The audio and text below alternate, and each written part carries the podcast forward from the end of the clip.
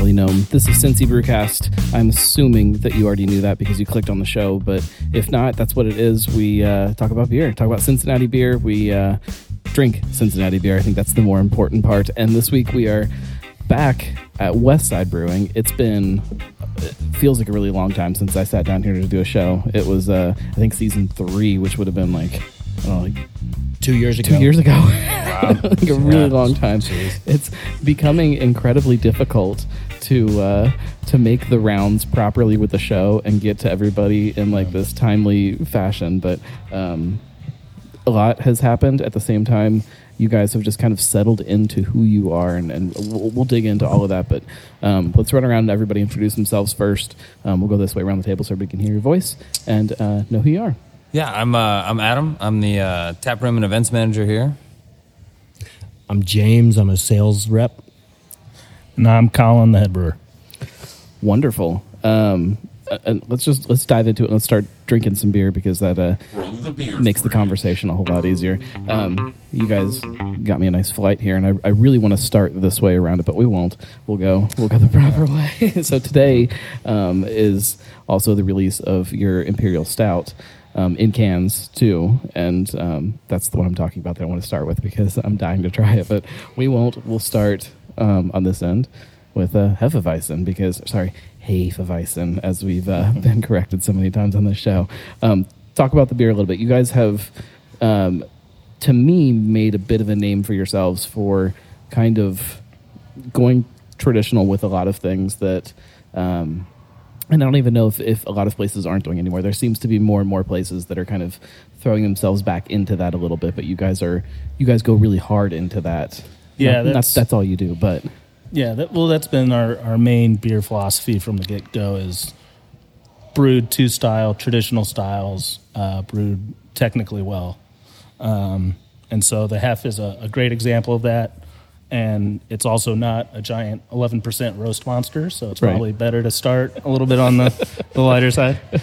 Um, so the Hefeweizen is one of our core beers, one of our best sellers. Um, it's traditional German Hefeweizen, so uh, it's about two thirds wheat in the grain bill. Gets that special yeast that gives it yeah. all the uh, the spicy clove kind of banana thing going on. Uh, but what's a little bit different about ours is that we really try to drive the flavor over to that clove Yeah. phenol side, and we go to a lot of trouble in the brew house to get it that way. Well, I, it's getting to the point where there's, I mean, there are definitely a few really great Hefeweizens around town, and I, I want them all at the same time so that I can put them all next to each other because I, when I first started getting into craft beer, I didn't realize the amount of variance you can get on that.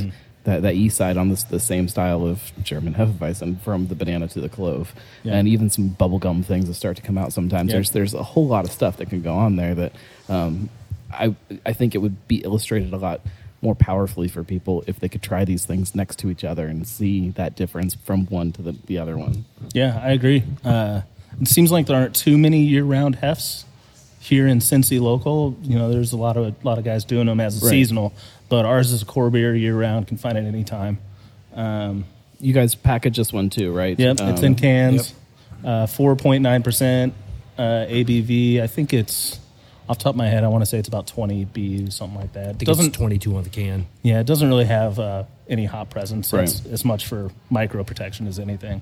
Um, yeah, like I said, we really go to a lot of work in the brew house to kind of push the, the cloves and and phenols. And, you know, a lot of times we'll have customers come into the tap room. Uh, they're not real experienced with craft. And they're like, well, I really like Blue Moon.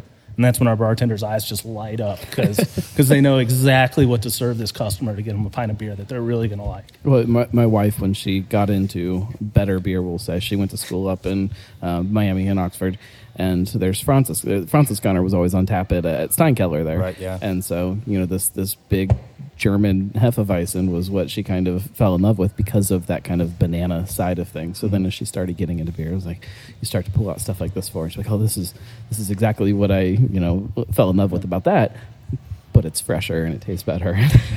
this is this is an awesome example of it. I had somebody um, send me an email the other day wanting to know where they could get good year round wheat beers around town. And I said, well, you know, the problem is a lot of places, like you said, are brewing that just in you know the summertime or wherever that may be. And I'm like, but and I you know, gave her a couple other places too that have something like this um, year round. And this is a great example of it, and it does go really hard into that um, that, that that that yeast side of things that I think Yeah. people who fall in love with it fall in love with. Um, Yeah. And fantastic. Just just the other day, I uh, saw somebody that had reviewed our Hef, and that's a bad habit I'm trying to break. Reading reading reviews, uh, but they they didn't rate it very highly, and they commented that uh, it didn't have enough banana and was too too spicy. And I just thought to myself, yes, Yeah, and. And so and so that's that's okay for me. Like if they don't personally like that, that's fine. But that's exactly what we're trying to do with the beer. So Well, you know, when people say wheat beer, I think that there's a lot of things that your mind can go to with that because a lot of people are familiar with different things as a wheat beer now. You know, a lot of people, be it Blue Moon or Oberon or whatever it may be, think of this big kind of fruity side of things versus the the. the you know the the clovey kind of stuff. So just that really nice spice character. Plus, it was Untappd. So I'm assuming it was Untappd. uh, I think so. Yeah. Yeah. but you know, and I hear more people um, at breweries that get angry with un with Untappd and the way people rate things, and uh, like to me, I think we're at the point as beer drinkers where people don't take it as seriously. Um, like, I, and, and maybe I'm wrong. Maybe there are still people that'll walk up to a shelf or in a tap room and pick a beer based off of Untappd. But I feel like we're we've turned that corner where people kind of are familiar with what they like and what they don't like, and aren't. I think for the most part that's that. correct, but I I still know people that have asked me to post beers I'm drinking on Untappd, so maybe they can see, get a look of what I think about it, and pick it up off shelves because they're still kind of novice beer drinkers and they're still new to it. So I think it's as much as people kind of crap on it for what it is and for those reasons, it's still a valuable tool for some. Right. And uh, you know, I I guess I still like there's people that I that I follow on there that I I, I know like their taste in beer and their opinions on stuff and like I I may go to them for a certain style versus another person and not go to them for a certain style because I know they don't like it. I don't know.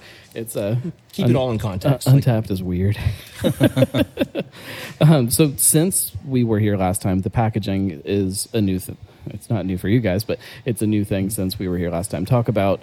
Um, so you guys, do you try to keep some of those core beers in packaging on shelves year round, or is it more rotational kind of thing? So we've got uh, four of our core beers that are in cans year round, available all the time.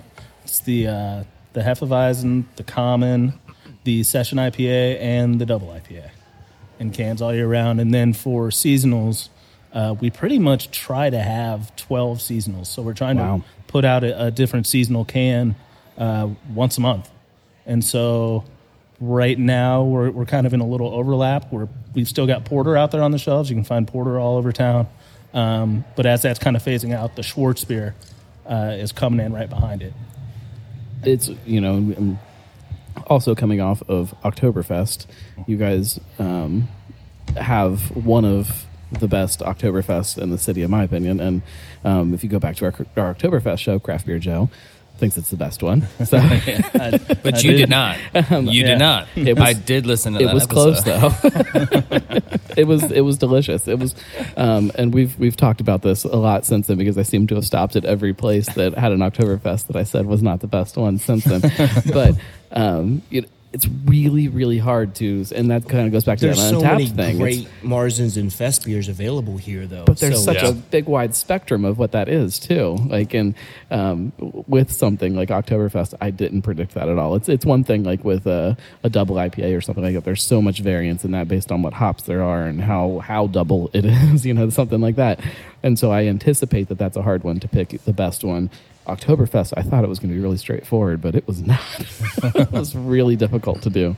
Yeah, the, the O Fest was one where that's that's one of the few beers where I tasted it right out of the tank and just knew right then. I'm like nailed it.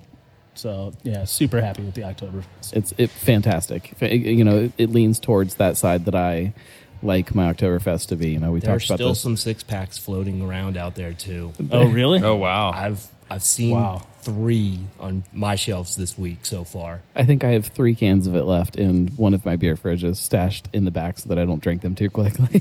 and Colin, correct me if I'm wrong, but we increased that production again, and still Yeah, so blasted through yeah, it. yeah. So 2018, we brewed 45 barrels, canned 15. This year we brewed 90 and canned I think 35, and ran out. We ran out of cans probably two weeks before Oktoberfest Cincinnati. yeah. Absolutely crazy. And then we ran out of draft. the day Uh, it ended.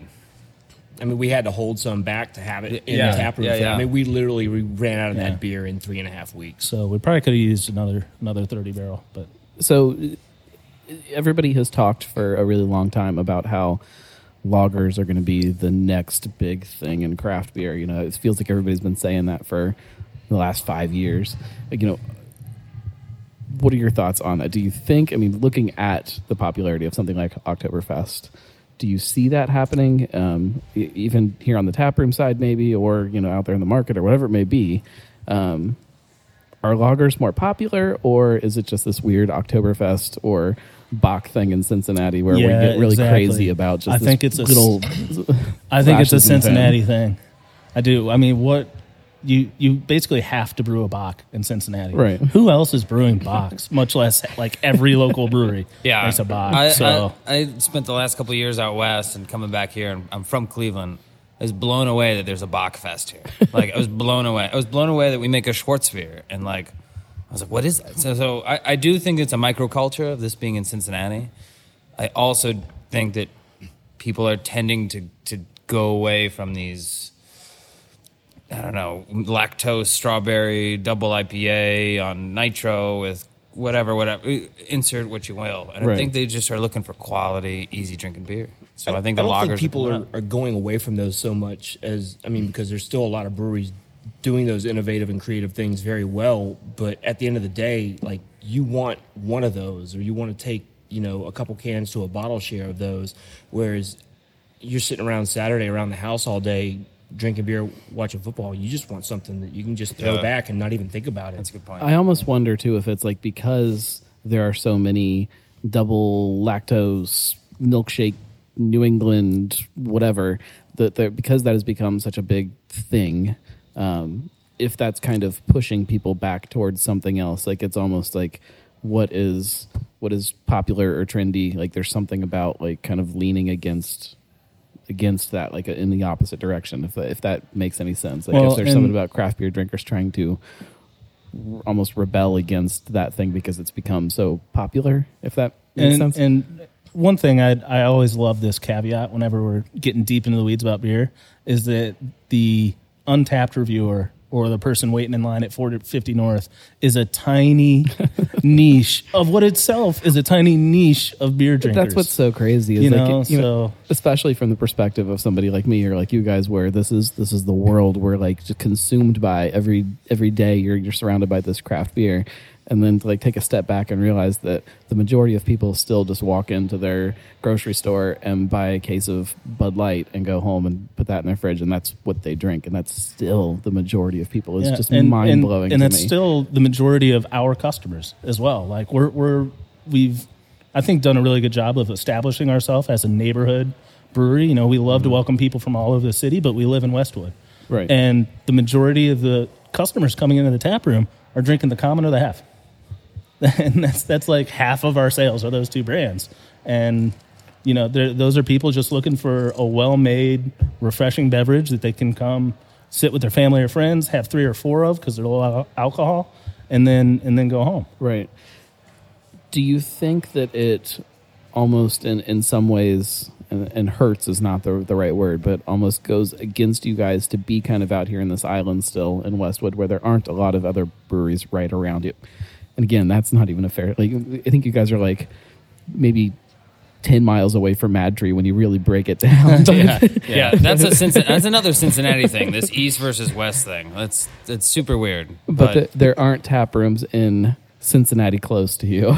no, and we'll take that space. We'll but take does, that space. Does that does that change kind of the way uh, what people are used to when they come in here? Is there still like a? Do you think it's different for you guys than it might be for somebody who has tap rooms that are their neighbors and things like that? Do you think that you guys have to uh, cover more ground in educating people? I guess, or I don't even know if educating is the right I, word. I mean, I don't know. That's I, I'd say Exposing. yes and no.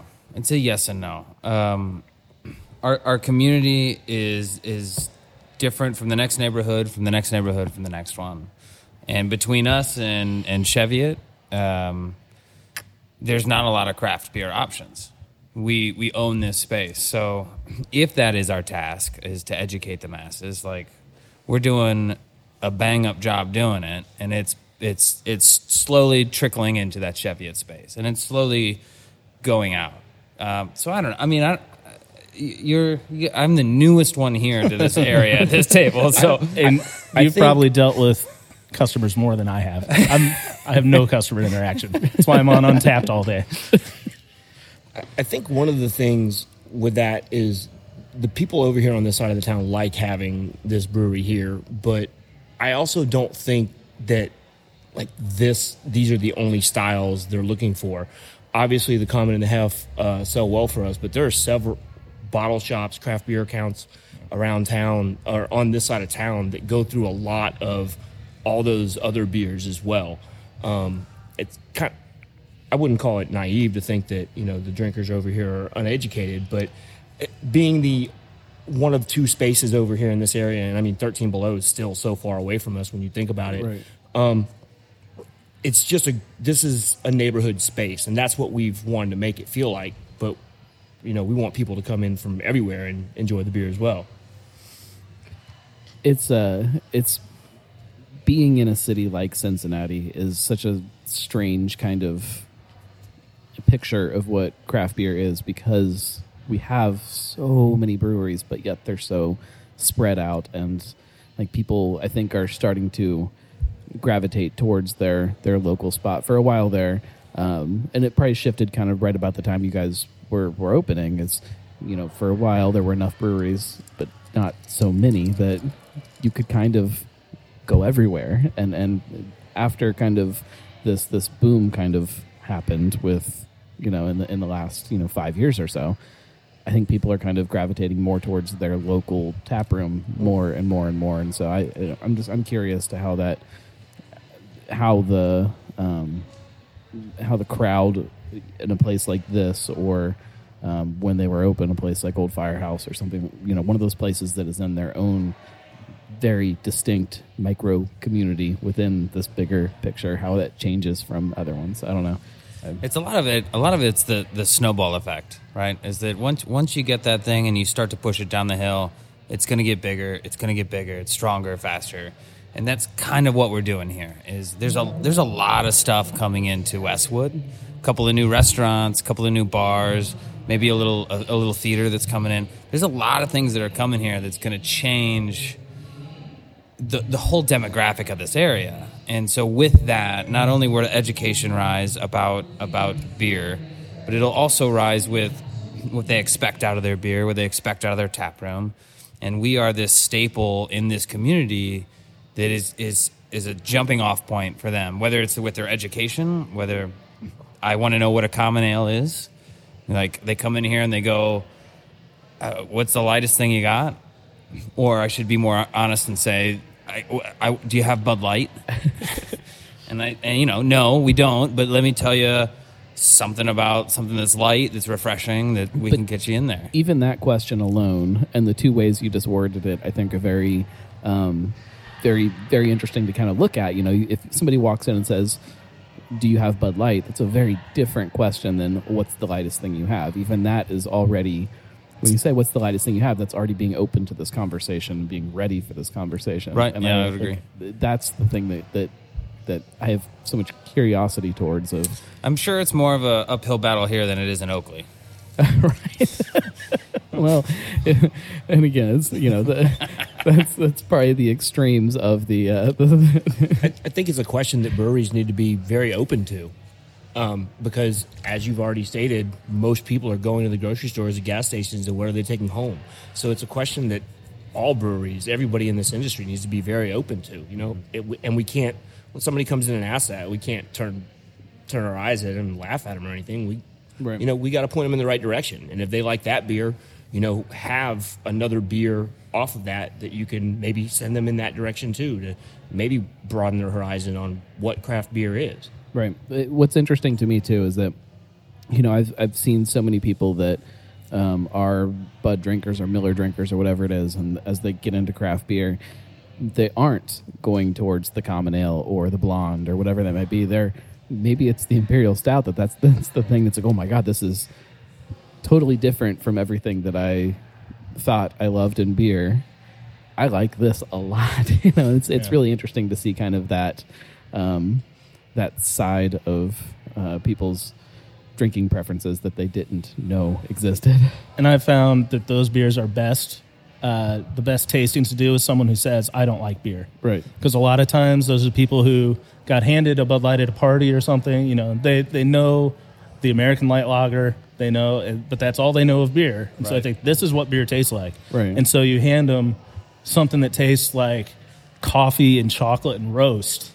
And they're like, I didn't know beer could taste like this. Or, you know, even, even a sour sometimes be like, oh, I really like, I don't like beer. I like red I'm, wine I'm a wine drinker. You know, you yeah, know, yeah. and it's like, well, try this Flanders Red, you know. Uh, so I've I've found a lot of times with somebody that says they don't like beer at all, those those way out there beers that are kind of pushing those different flavor profiles are the best ones. Not, you know, you don't want to hand them, you know, your brewery's craft lager, Right. American light lager. Who's like, oh no, this tastes like beer. I said I didn't like. you know, you want to you want to get those different beers to those those folks. Let's jump into the uh, the red IPA here. Tell me about this one a little bit. Yeah, so red IPA is kind of kind of one of my white whales because it always just sounds like such a good idea, and then I'll try someone's and I'll be let down by it. Uh, so so I really wanted to, to try to nail one down here. Uh, we do this as kind of a seasonal IPA, um, so it'll be coming out fallish every year. Um, so nice, kind of ruby red color, you know, amberish, nice white head on it. Um, it's got a fair bit of crystal malt in there for the crystal malt sweetness. It's got the that's what I was gonna say. It's got that Yeah. nice, really powerful sweetness that kind of balances out the hops that are definitely still there, but um, very um, kind of old school IPA to me. Like you know, I, I, I'm not that I don't enjoy the New Englands and things like that, but it's it's gotten to be too much at this point. Like I'm, Yeah. I'm, I just want something that's good and like crisp and drinkable, but still has some of that sweetness, some of those fruity flavors that you can find in it that yeah, you can tell it's an IPA. Yeah, this it's is- got bitterness. there's there's a weird spectrum on when you talk about red IPAs or ambers or red ales or something. I feel like there's a lot of places that are mixing those styles up in really weird ways, and you know they'll call something their amber ale, and you try and like oh, this is this is a is an IPA, you know, or or you know this is our red IPA, and I'm like oh, this is a this is an ESB or you know, whatever it may be. Like there's just a weird um, weird mashup in that that kind of category right now There's a there's a lot of room to play this styles. is this is definitely right on the the red IPA track for me. It's definitely um, it's definitely an IPA when you try it. It's got those hops front and center, but then like I said, as it finishes up, it's got that that really nice sweetness that uh, isn't like a like a fake kind of fruity sweetness like you get from some things where people But are trying to. it just to. cuts that bitterness perfectly. It's awesome. Yeah, it's got uh, Amarillo, Simcoe, and Ekuanot hops are the boil hops and the dry hop. Uh, and what I like about it is that to me, the crystal malts in there, you know, those are those are some hops that definitely have some of those citrus and tropical fruit flavors. And to me, the way they interact with the crystal malt almost turns it from like a pineapple flavor and aroma to like a candied pineapple Yeah. which are two really you know two really distinct different things right instead of just you know mango it's like candied mango What is the uh, the hatred that a lot of places have for crystal malt? Um, I remember when uh, Resilience came out, everybody threw a fit because everybody hates crystal malt. And as Yeah. somebody who does not really make beer, um, it doesn't make any sense to me. I hate crystal malt in an ipa actually So the red ipa it's a very specific use though like I, i'm using it for a very specific purpose but like when we uh, when we first opened uh, you know we had both like a kind of normal strength ipa and a double ipa as our opening recipes Right. and these were, were homebrew recipes from a couple of the owners that They just wanted to run through, you know, scale up, run through all these recipes once, and then we'll go start making changes. And that double IPA, especially, was a very 2005 double IPA. It had a big load of crystal malt in it. So much Um, malt presence. And our double IPA now, our session IPA, uh, the session IPA has a tiny bit of crystal, but the double IPA does not have a single a single grain of crystal malt in it. So for you, is it more a uh, like a flavor issue instead of Yeah. like a process kind of thing? Yeah, it's completely flavor. Um, I want the I don't want the crystal malt in there. It it adds sweetness. Um, you know, it's not as fermentable as other malts, and I really want I just really want this this sliver of a malt backbone just to hold up all the hops in the double IPA. I don't want sweetness. I want it to finish dry, Right. um, which is really tough, especially a beer that big. Our double IPA is at uh, 9.3% ABV. It's tough to get a beer that big dry. And if you add crystal malt, you're only making your job harder. Well, uh, you know, there's Whereas kind of kind of the opposite in the session IPA, it's got a little bit in there to help give it a little extra body, which our session IPA is 4.5%. It's tough to get a beer that small to actually get enough mouthfeel and, and body to hold up. Well, with a category like IPA, you know, put that in quotes. There's so many things in that that category that are, you know, different types of IPAs, and so it's hard to. You have to be very distinct about where each of those kind of fall and the way that that kind of separates itself from each other if that makes sense you know especially when you you guys make all of those styles at some point or another from everything from those big doubles down to the session and everything in between and to give them all their own personality without them kind of blending together. And um, that's the, you have to be very purposeful i guess about Yeah. things like that. And we brew we brew an English IPA as a seasonal kind of in the spring. And yes, that beer is as hard of a sell as it sounds. but if you think of it, if if you take your American IPA and maybe kind of change the hops a little bit, and then just keep throwing more and more crystal malt into it, eventually you end up at an English IPA. what what makes an english ipa versus like an american ipa Uh, so so as with most most styles, if you started English and you uh, bigger Yeah, Everything no, bigger, bigger? everything bigger. A little higher alcohol, more hop presence, uh, less malt presence.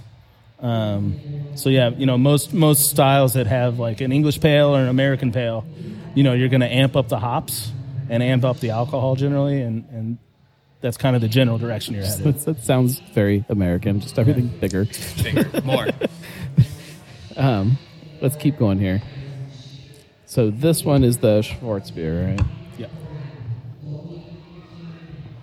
Another one of those styles that, um, is, for a really long time, I feel like was very under, um, underappreciated and underrepresented in It Cincinnati. Uh, it's it's becoming more like understood now that and, and maybe this is just my mind because of the people that I talk to, but you're seeing more places kind of put it out and and people not being afraid of it. Like for so long, like there was like you, oh, I don't, I don't like dark beers, or and not understanding that this yeah. is not. I mean, yes, this is a dark beer, but this is not like this is not the imperial stout. This is the lighter side of dark beer. It, it has those great dark beer characteristics, and it's 4.6%. Yeah, yeah, yeah. this was the this was the type of beer that got me to kind of fall in love with um, craft beer. I think even like, very heavily because it was something that has the you know I guess the darker beers was what got me into it, but they're heavier. You know, you can't drink as many of them. Whereas this, as soon as you taste that first one, you're like, oh my god, this is this is all that flavor, but without all of that heaviness that. uh Well, Yeah. we were talking about educating the masses, right? And this is an awesome beer to do it with. I mean, it is to your point. You say, "Oh, I don't like dark beer." You close your eyes and you drink this. It is it is a lighter, crisp, drinkable, crushable beer, and it is. uh, What's what? Check me on the ABV. It's like Four, four six. four six. Yeah, yeah, yeah. I mean, it is perfect. unbelievably.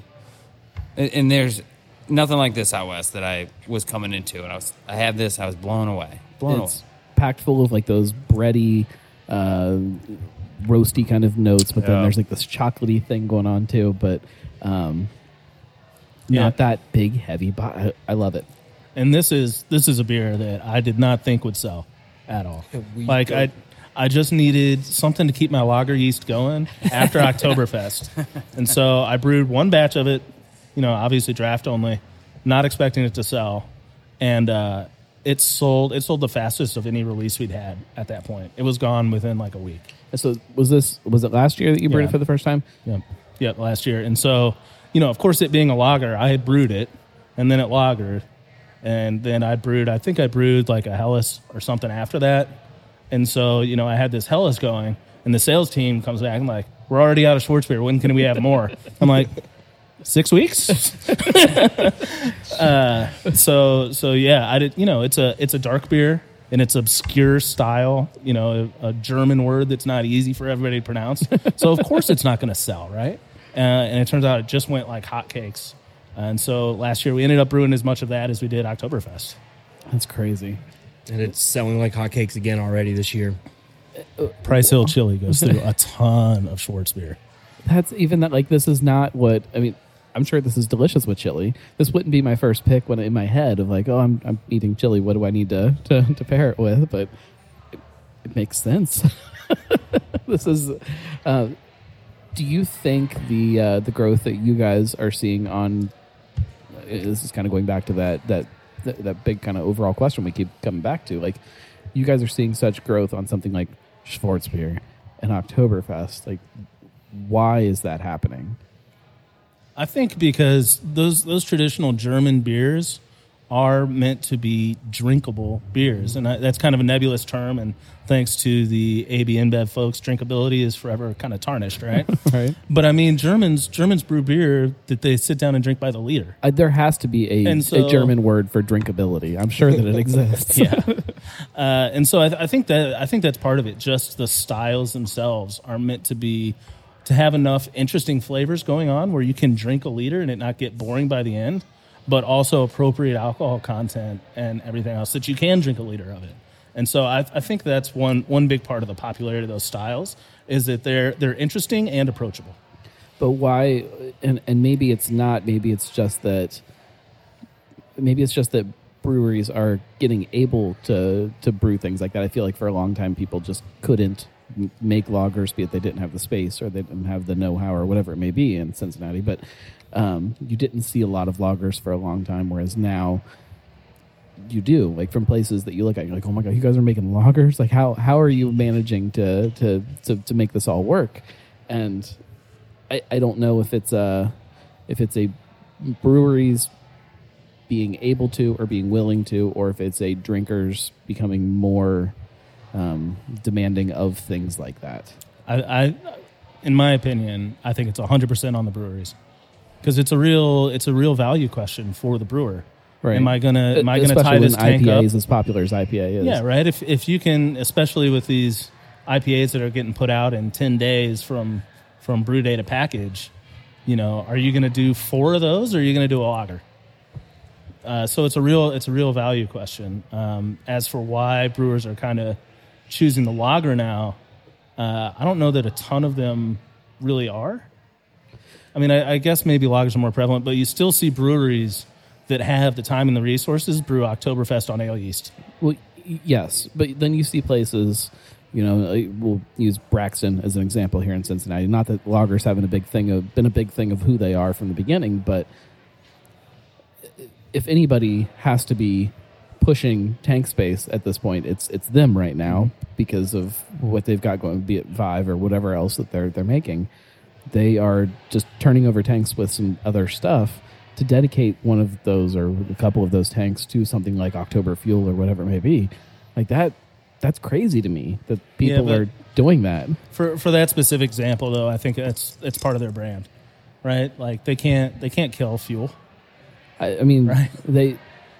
I don't know. I think they could. I think that they easily Okay. as as as popular as as Vive is and as popular as something you know, be uh, Storm or whatever it is. I think they could. I think they could get away with it. They and they killed Twisted Bit on me, and I freaking love that beer. you know, so what, whatever you know, and I, I, we could probably use a different example other than them, but um, like it's it's it's crazy to me that places like that are are lagering beer when for so long you you didn't need to. A lot of people were almost like rebelling against lager, and it was like that was oh that was that's the that's the Budweiser and the whatever else, and now we see that shifting, and I, I don't know. Maybe- I like it a lot. Maybe in a more crowded market, it's a differentiation point. Maybe, and uh, You know, for for us here, it's tough because we're we're really tank tight, and we're still such a young brewery. You know, just adding another tank is is not really an option. right. Uh, but you know, our our whole brand is you know beer brewed true to style. So, you know, we would be betraying that if we put out an Oktoberfest on Ale yeast. You guys, like you guys were also kind of pegged with the uh, the common man's brewery a lot when you guys were opening up, which I, I hate. I hate that term. I hate the uh, what that supposedly means about what beer drinkers are, but um, that does kind of go back to that uh, quote unquote normal beer. When you think beer, you, you I still think you think lager. I, I, I don't know. Like I, that's what beer always was. It was something that was um, beautiful to look at in a glass. It wasn't hazy and, and, and full of fruit pulp or whatever else is popular right now. It was like crystal clear, beautiful beer that went down really easy and was flavorful. And uh, we're we're recording this kind of in our warehouse area, and that is our DE filter. uh huh. I love that thing. The beer comes out so beautiful I just out of that. I and- even I even filtered the Schwarzbier, well, even and- though it's black and you can't tell. I still I still ran it through the filter. but and, and this is not to say that some of those big like pulpy beers that some people are doing can't be beautiful on their own and i you know i'm not i'm not shitting on anybody that, that is doing that too but there's still something about like you know especially something like um, even even take the the hefeweizen you know something that does have some cloudiness or whatever is to it. When you sit out in the sun and you hold up a glass of beer and that sun comes through the beer and it's clear and you can see those but like that's a beautiful thing. And I, I feel like we've lost a lot of that with what is popular. I think there's a such thing as an ugly beer, and yeah i've seen them some, sometimes they taste great, but when they look like that, I I don't want to buy them very often. I've I've had some some very popular beers here in town from from very big breweries, and I pour them in the glass, and there's, you know, be it yeast, protein, or whatever they say it is. It looks horrible, and it, it's not appetizing. River water. It makes me wish I hadn't poured it in a glass. It makes me wish I would have just kept drinking it out of a can, so that I didn't have to look at it. And that that's not what beer is supposed to be. That was, you know, that's the, that's not what what pushed this whole thing forward. And I, I don't know. I'm going on a, on a soapbox that I don't need to be on. What I mean, You're I, you're in the right place for that soapbox. So yeah, but I, I have to think You're about right. I have to think about what shows I have scheduled for the next couple months of who's going to give me shit about what There- I say. There's a place for for all of them. There's a market for all of these beers. Maybe clean them up a little bit, but the innovation and creativity in, in craft beer is one of my favorite things about it.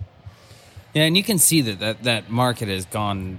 That needle has moved up and down. You, you you move away from the American light lager and you go to the most opposite thing possible: the strawberry, lactose, double, triple IPA, and then eventually that needle is going to find its middle point back into the right right there. And I think that middle point, as as James said earlier, is a drinkable, flavorful beer that you can you can have in in its masses. And I think that the after you know because the craft beer industry while it's not new has exploded in the last couple of years in the grand scheme of everything.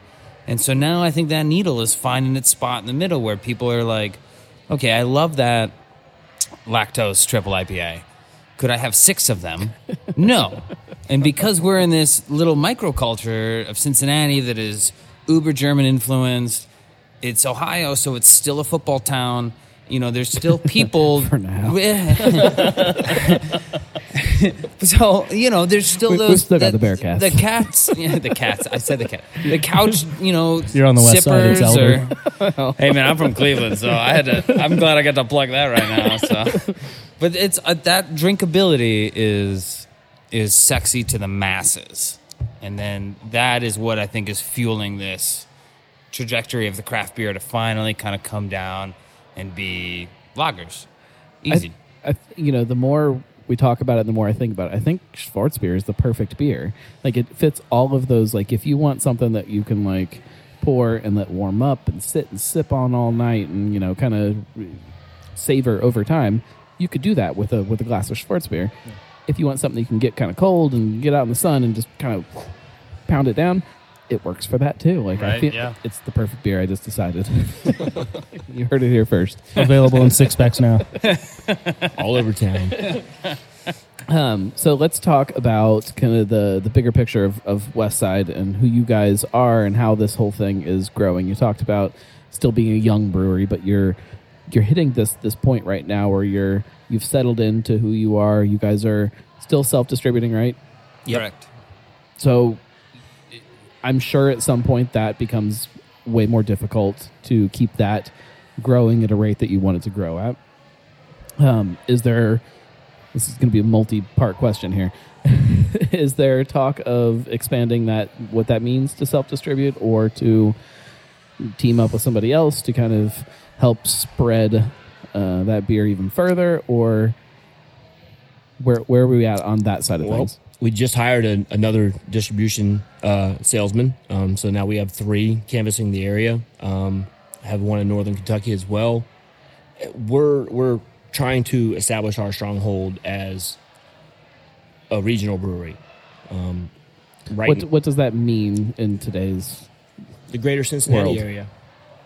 Um, I mean, first and foremost, we're a brewery for the West Side. Uh, that was what a lot of the thought that went into what this brewery is uh, with our owners. Um, but we make great beer, and we want the entire region to have it. But really, right now, just this region. Um, so another sales rep has is helping us cover areas we weren't getting to that are going to start getting more of our beer right now.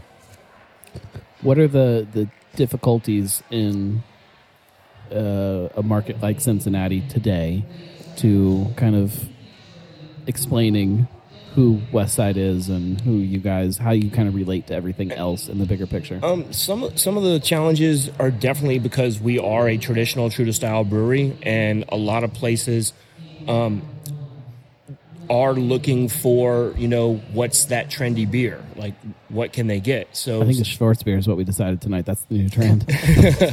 I'm fine with that. um, I mean, there's a lot of healthy competition for for tap handle space around the city um, because there are so many breweries doing so many great things uh, from all the ends of the spectrum. Um, so it's just you know we we got to keep pounding our brand. Um, we a lot of our beers, especially at restaurants or at bar, bars, our beers are drinkable. A lot of our beers are six percent or under. Uh, to have that idea, so you can have multiple. Um, several of my accounts, you know, just just spin through half barrels. You know, it and it's That's the thing too. Like if I'm going out to a bar where I'm going to be hanging out, what I want to drink then versus when I'm at home sitting in my recliner watching, you know, whatever show. You know, actually these days it's like Doc McStuffins or something like that. But that's you know there. But whatever show it happens to be that I'm watching, whatever that beer is that's in my glass there, it's a very different type of beer too. And like when I'm out, I do want something that's a little more drinkable and a little bit more Schwarzbier. I want Schwarzbier when I'm out. Yeah. See where this is going. and James James would know a lot more about this than than I do, obviously, since he's out there seeing it every day. But you know, we talked about the education of the taproom customer. I think a really important part of our distribution business is educating the beer buyer, and a lot of that is uh, being really strong with knowing who we are, what our brand is, what our beers are, and then educating that beer buyer and saying, "Hey, these are the types of beers that we make. You know, don't if if you're going to ask for you know a uh, you know a midwestern fruit tart i can tell you the name of a sales rep that can help you.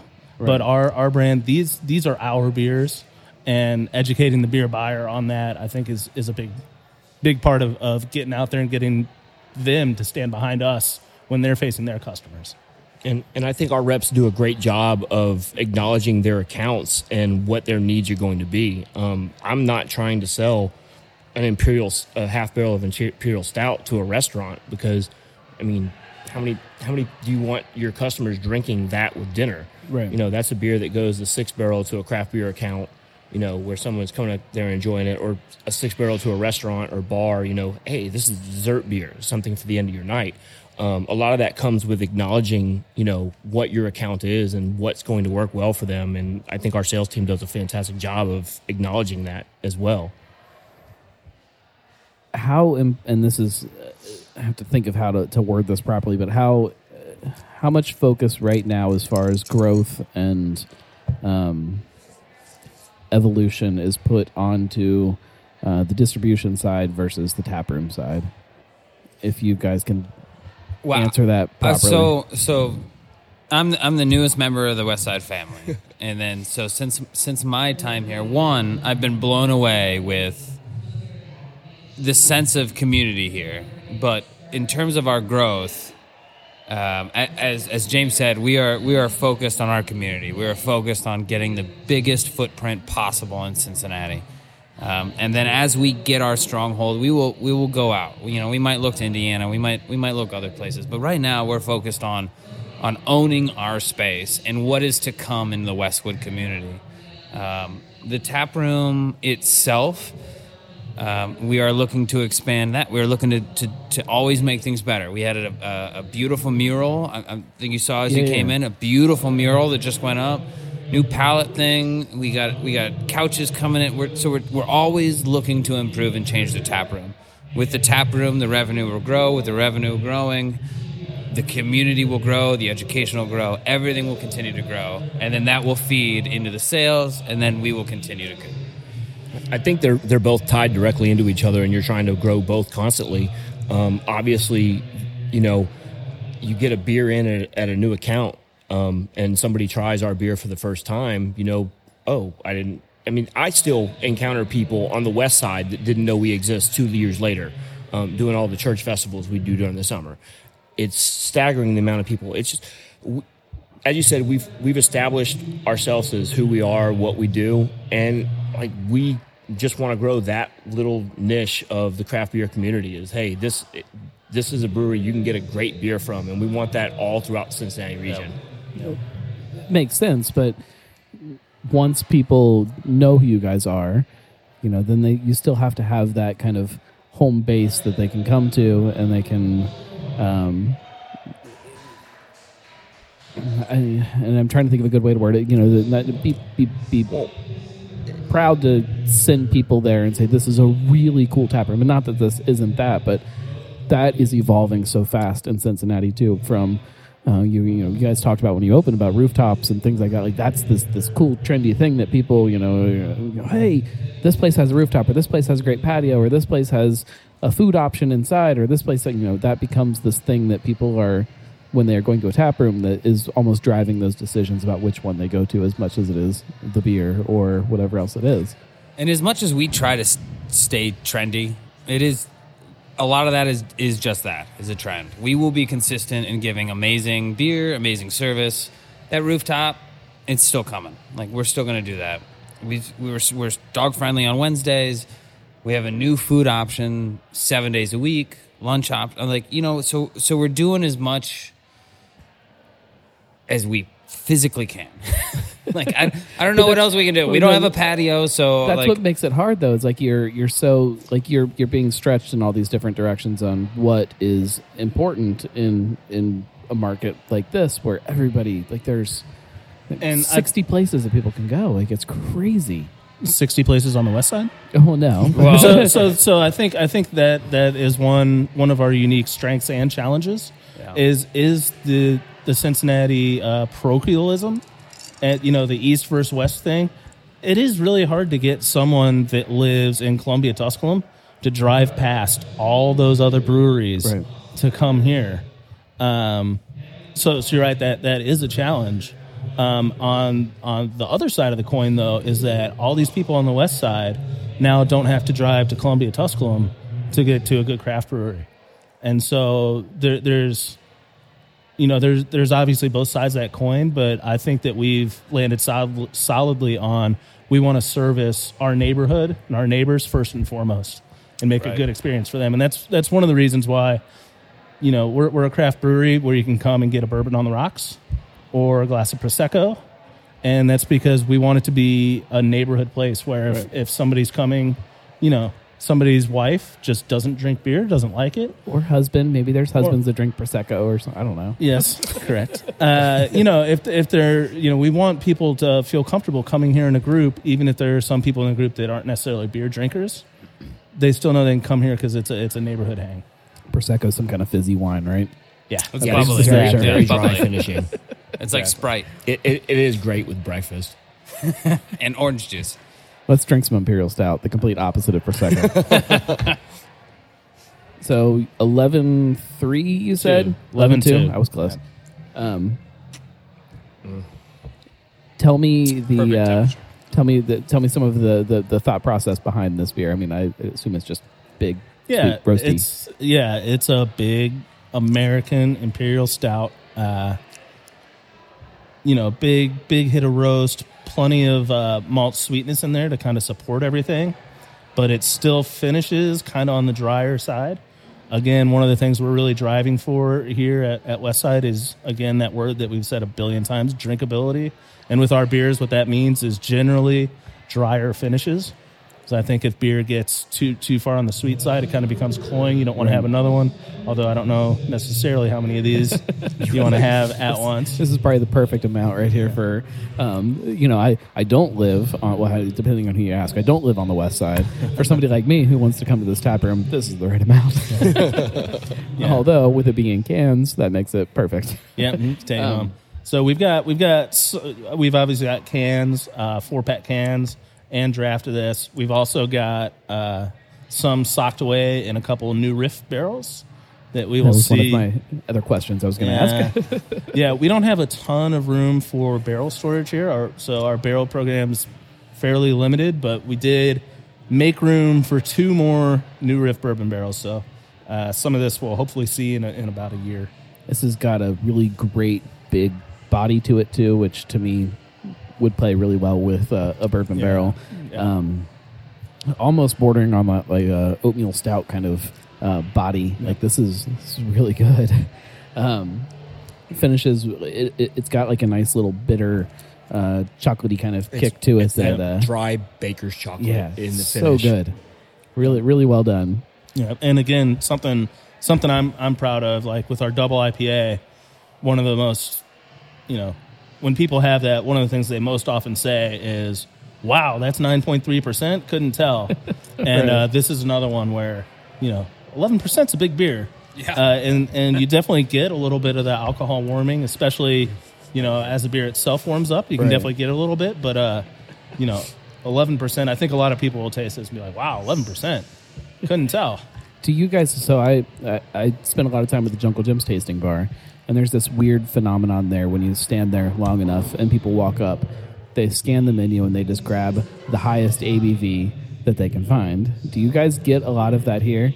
Of that's the thing that's you know because we talked about kind of new drinkers or whatever maybe, and I think there's those two sides. You either lean towards something that is light, or you lean towards biggest bang for your buck, I guess. You know the I, I to be honest, I really don't get a lot of that in the tap room. I'm I'm I have more customers concerned with uh, the BU versus the ABV. They don't want a, a newer drinker doesn't want a super bitter beer. That's their red flag for craft beer. Is like I don't want something bitter. Like, but but the ABVs, I, I haven't noticed it. I mean, a lot of our beers are under six percent, anyways, and, and we we're crushing it right now.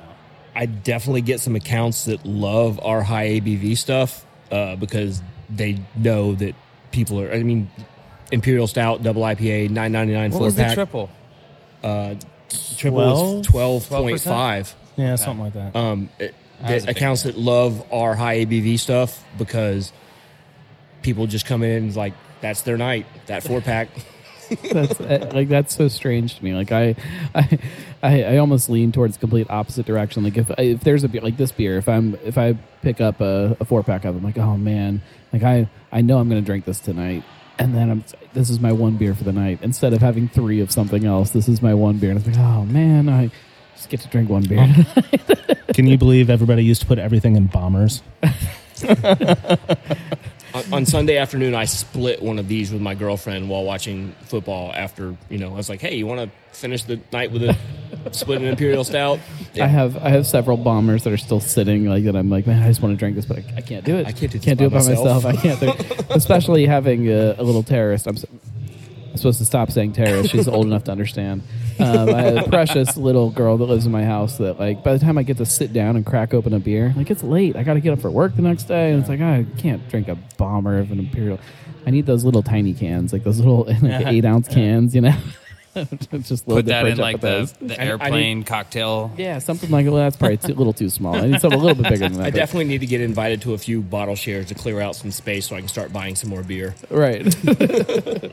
um, this this beer is is awesome. Uh, uh, I mean, you you know that I'm sure, but um, dead on to what I want an imperial stout to be, and it, like that's that's hard to do, especially uh, with how many like great imperial stouts are. Not just in Cincinnati, but I mean just in general. Like that's a that's almost what is so difficult about a place like this. Like you guys have have really hung your hat on sticking to these styles like really heavy and like that there's a lot of really good examples of every style of beer at this point. It's easy to throw some crazy adjuncts in there and say, "Oh, this is our thing. This is new. This is fun. This is exciting." Um, to to just be traditional, whatever that means I mean, about it. you get chocolate in this, you get dark fruits, you get raisin. I mean, that's a lot of flavor going on. Why do you? but it's it's there you could you could list you know 50 examples almost probably off the top of your head almost of every style of beer that are good examples of it. It's hard to to to to be just that you know and to to not kind of be new and flashy and have that be what people talk about about you. Like is that Yeah, no, that's there. There are challenges in that, um, but again, I think that if if you're good enough at communicating who you are, what kind of beers you make, and you deliver just consistently that beer, you know, to your customers, uh, I think you can really build a brewery that way. I mean, I think it. I think it. Clearly, you guys are doing that, and it's it's showing, and people are. Um, and again, maybe it's the way people are leaning right now, but like I think people are getting excited about a place like this that they can walk in and they can get like these just great examples of these super traditional styles. Like that's something that everybody has one or two on tap that are great examples of a, a traditional style, but to have that be your thing, that's fun and it's exciting to see, and uh, even more exciting to have you know in packaging now that I can I can grab it at the store instead of having to drive all the way out here. yeah.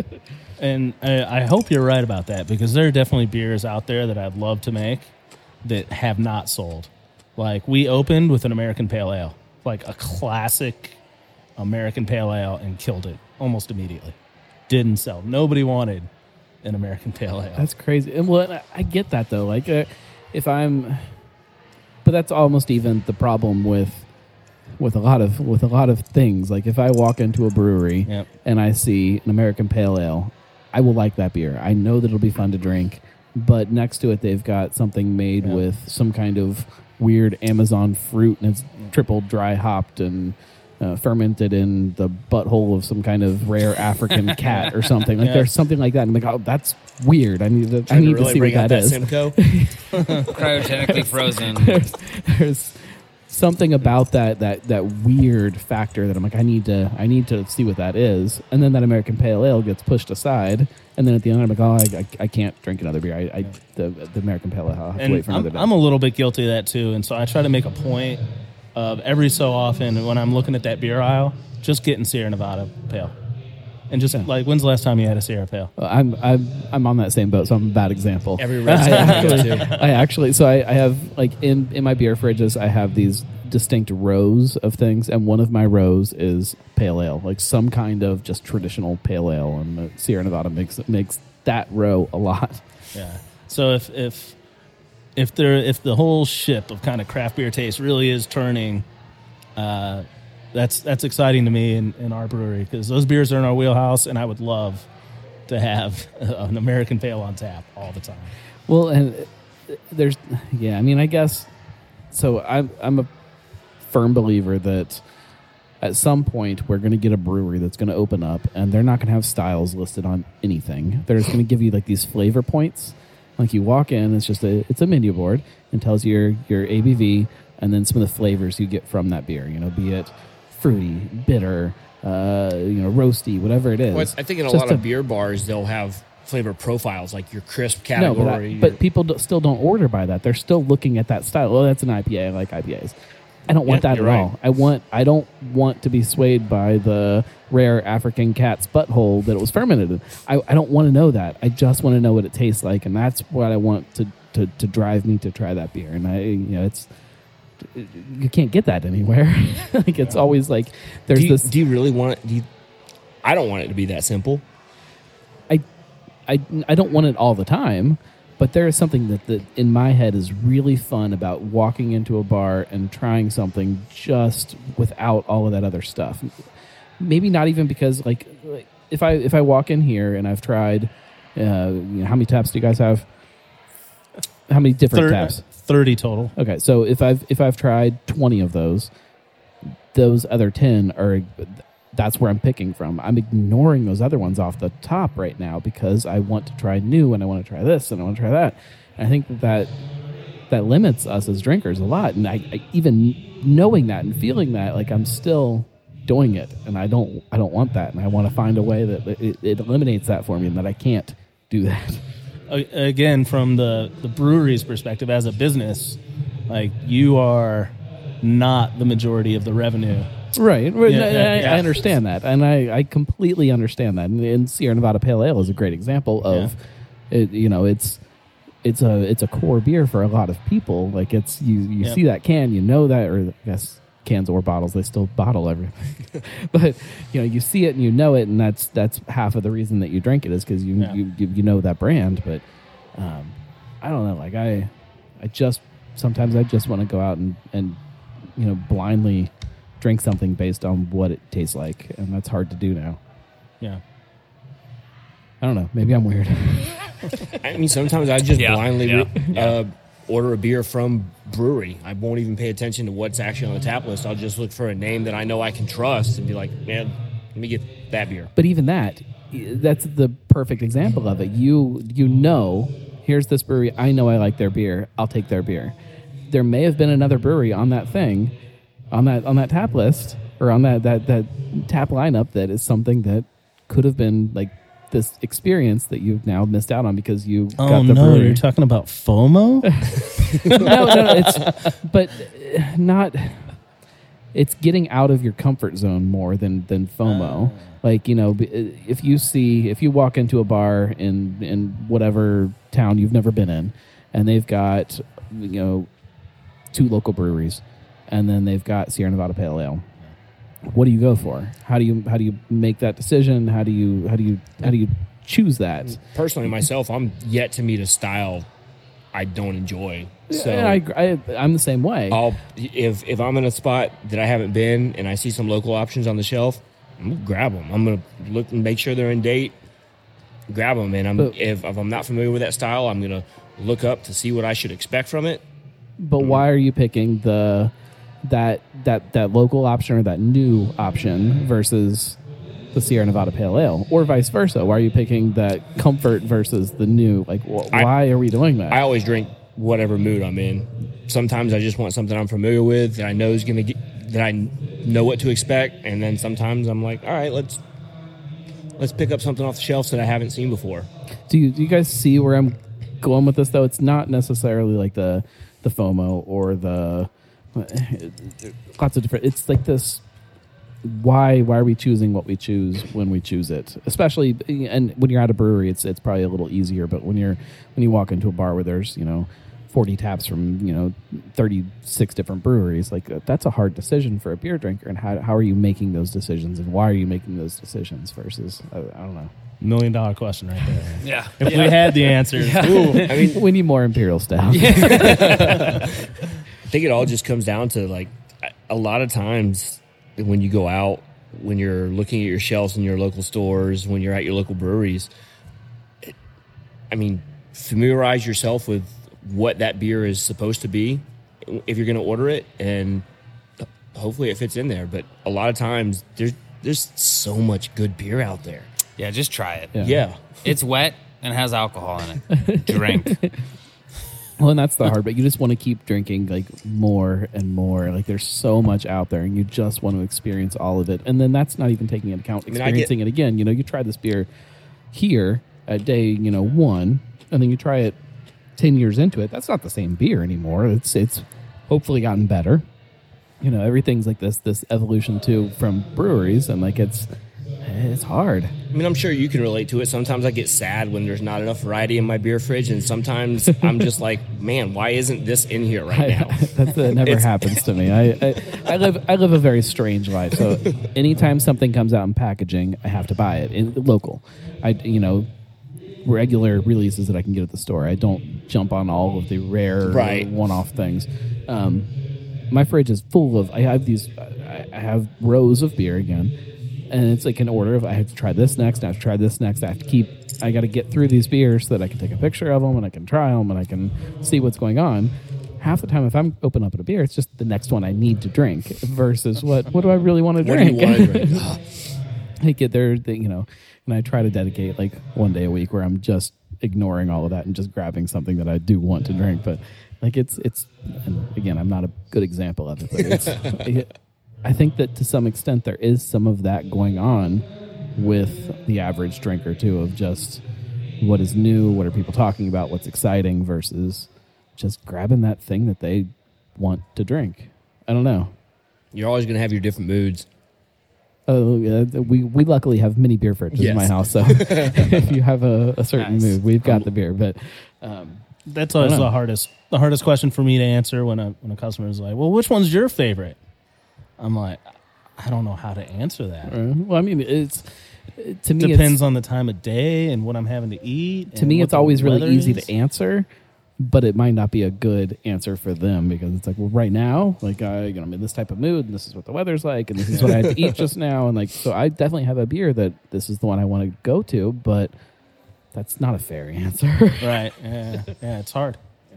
um, what uh, you guys are are like I said, kind of settling into this um, thing of being a part of Cincinnati beer. What gets you excited about the way things are right now, and what what makes you nervous about the way things are right now?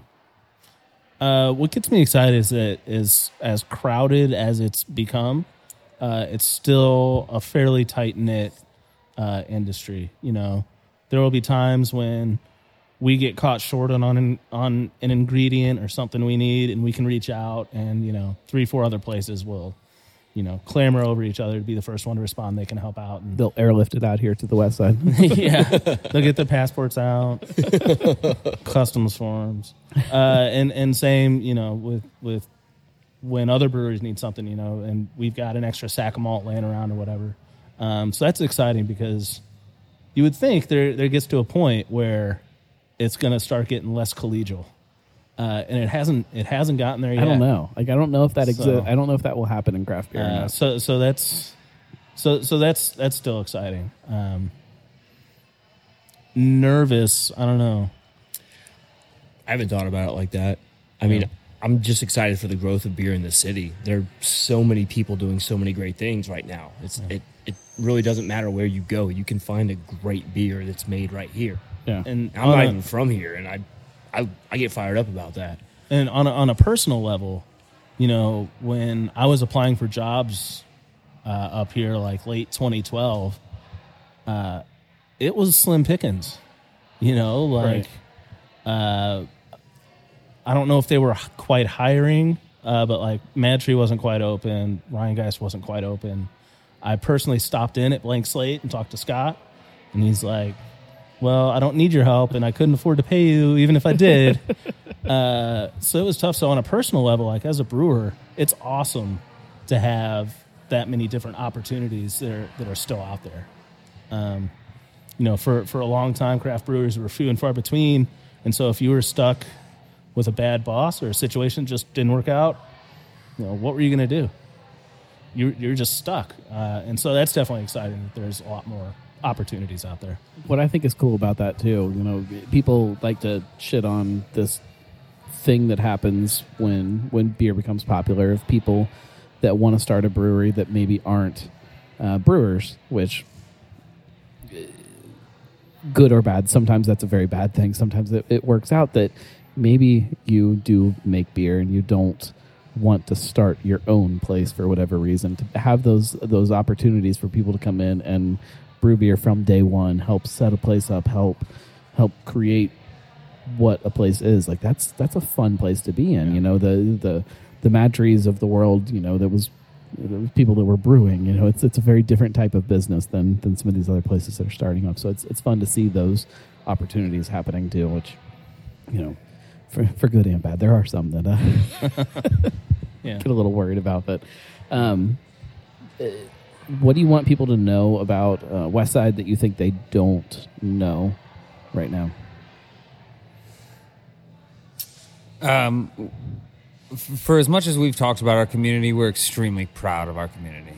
We are, um, we are knee deep in this place. We are here for the long haul. We do a lot of stuff with nonprofits. Well, it'll be it'll be hard for West Side Brewing to pick up and move somewhere else. I think you guys. No, are- no, it'll be very easy. Every city has a west side. Yeah, that's that's that's a good point. but you, West side Manhattan. Here we come. in the in the greater Cincinnati area, you are very limited. we are yeah we are here we are here we're proud and we're gonna own this space and uh, this community is is awesome so if they if they haven't made it across what is it? I'm again new guy. Is the dividing line 75, 75. they haven't made it across 75 get your ass in the car and drive the seven and a half minutes and come to the west side. Like there's some awesome stuff going on over here. Yeah, and I I live in uh, northern Kentucky, and Is it the west side of northern Kentucky at least? no, hey no, it's Think the, about it. the east side of the licking. West side of eastern Kentucky. Uh, but you know, I lived here for probably four years before coming to West Side. I don't think I'd been on the West Side once, uh, and and I love it. Like I'm, I've you know constantly discovering new things. Like the first time I went into Price Hill Chili, like I'd heard about it, Right. But you walk in there and I instantly got it. It's like, oh yeah, this is a neighborhood joint that's been here forever and will be here forever, right. uh, and so yeah, there's there's definitely a lot of really cool stuff on the west side, and we're we're happy to be part of it for sure. It just it still blows my mind how people think this is so far away. Like it really is Yeah. so close to everything. And Again, I, I, think that's the Cincinnati thing. Like I got here and people were like East versus West, and I was like, "What do you mean? It's it's an eleven dollar Uber ride if I if I need to do it. Like it's that's not bad. There's I'm- an eight dollar minimum for Uber. I'm in Fairfield, so I'm north of the wall. So everything is a is a journey for me some way or another. It's all the same. Like it doesn't. It takes me just as long to get here as it does to get to Oakley or wherever it may be. It doesn't matter. I just say grow up. Um, well, guys, that's a show. Thank you very much. And for anybody who has not been to Westside, um, you guys are right in the heart of, of Westwood. You're um, really easy to find, really easy to get to. Montana and Harrison, pretty much. Pretty much. You Can have I do a shameless plug? Uh, yeah, of course. That's Okay. what we're doing. All right, I'm going to do it. So, so we started the the month of October is is a big month for us. We started a first responder discount. A lot of, a lot of the community on the west side is very first responder focused. Firemen, police officers, uh, uh, uh, uh, p- uh, paramedics. Um, and, and so we started a, a discount uh, starting October 1st. We're also, Colin is doing an awesome American IPA, correct, for the Blue Line, Blue Line Foundation. Uh, so that's with the, the Cincinnati Police Department. Saw some labels for that come through the TTB. Yeah, they I'll get out a can for you. Cans. will shut Oh, yeah. and the cans look good. they, Yeah, they are do. sexy. I, I've got to give you guys a, a, a, a kudos for the uh, the matte cans too. Yeah. Such a good move. we to, we to would have those. So, we would have so gone awesome. with we would have gone with matte right from the start, but our initial can vendor said they could not do it. Uh, So and we so fired them. yeah, and so as as soon as we could switch, that was always the plan from the start was to go with matte. But uh, I agree, they, I, I think our cans in general are really really strong. Um, I, the, especially when you talk about the the Oktoberfest cans, you know, having those in matte, the way they stand out against all the other Oktoberfest, and it's so so awesome. I love them. We have a, we have a cool family of brands. When they're all lined up, you can tell that they are we are a family Oh, yeah. through and through. Sorry, I didn't I didn't mean to interrupt. No, so, so oh, sorry. so the last thing I was going to say, so we're doing the Blue Line Foundation. We're also doing a great out tap uh, project with the the Cincinnati. I got to say this right so I don't get in trouble. This the Cincinnati Firefighters Union Local 48 and the Muscular Dystrophy Association. Uh, Colin again is making an awesome one-off beer that is a, an American mild. Yeah, and so American we did mild. this. We did this beer with him last year too. What is an American mild? Uh, think of an English mild and make it a little Bigger? boozier and a little hoppier. yeah, Bigger. That, that was kind of the Love recipe. it. Love it. yeah, it's kind of the recipe we landed on, and you know, it's not really an established style, right? But that's kind of how I thought about it when I was came, coming up with the recipe. Uh, if if So- you if if you had asked me to describe what I thought an American mild was, that's right where I would have gone. So it's, it's perfect, I guess. You just got to say it three times and it's official, right? Isn't that how they used to do yeah, it? like, yeah. like Candyman. Yeah, that's Candyman. Hall- Halloween, Right, yeah, it's- October plug. on on uh, on seasonal trend, I guess. hopefully, hopefully people will be listening to this podcast well out of the Halloween season, but we'll see. Um, you guys are really killing it here. Um, again, please, please, please, if you haven't been here, just come out here. You know, make a trip and uh, make a trip. just come out here. You're See, not you're- helping you're already us. yeah, what, what is Load the with you? suitcases in the car and uh, take a take a weekend and come out here to the trip. west side. Staycation. um, because this is you guys have managed to capture with even just speaking about the tap room you know this this perfect blend of um, the the newer world of tap rooms where it's more comfortable and it's a you know it's it's comfortable is the best word I can think of to think of it it's it's comfortable Not, not bare bones industrial, right? but Not- it has it still has those pieces that remind you that you are in a tap room and not in a restaurant or some kind of place where you you feel like you need to move you know Yeah. like it's it's you you can kind of settle in and hang out and uh We're spend some cozy. time. We're cozy little- yeah, cozy is a good cozy. word yeah, and Nation is uh, opening their new burger joint like Yes. right Yes. across the street, like. Uh, and that's that's another thing. Like all the Adam was saying, all these things opening in Westwood, the big park, it's open right across the street. You know, great restaurant going in.